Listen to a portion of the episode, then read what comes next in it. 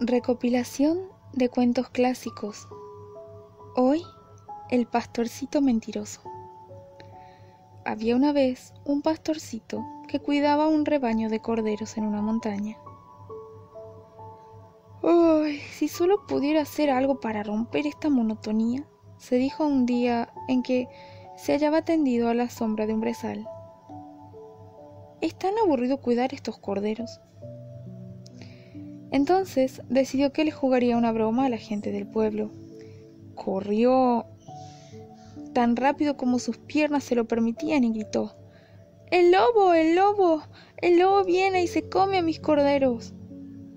La gente del pueblo, pensando que el lobo se comería a sus corderos, corrieron en ayuda del pastor con palos y hachas armados. Pero cuando llegaron, no había ningún lobo y los corderos pastaban tranquilos. era una broma, era una broma, los engañé, tontos, dijo el pastorcito. No vuelvas a hacer eso, pastor, gritó uno de los hombres. Unas semanas después, el pastor se hallaba aburrido otra vez.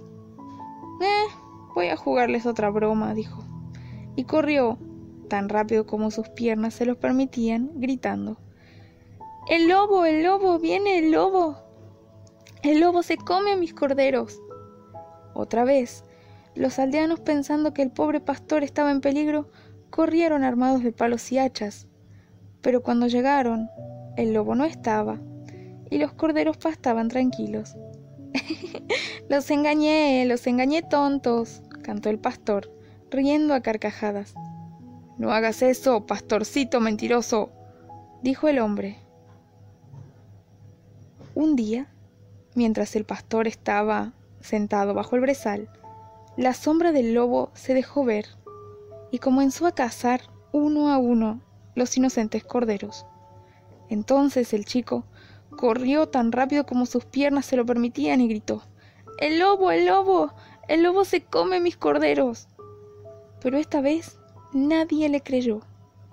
Todos pensaban que mentía, y aunque gritó y gritó, nadie fue en su ayuda ni armados, ni siquiera solo a mirar. Cuando volvió al prado, no quedaba de los corderos ni rastro, y el lobo también había desaparecido. Así el pastorcito aprendió una valiosa lección. Nunca mientas para divertirte, porque cuando el lobo venga, nadie te creerá. Fin.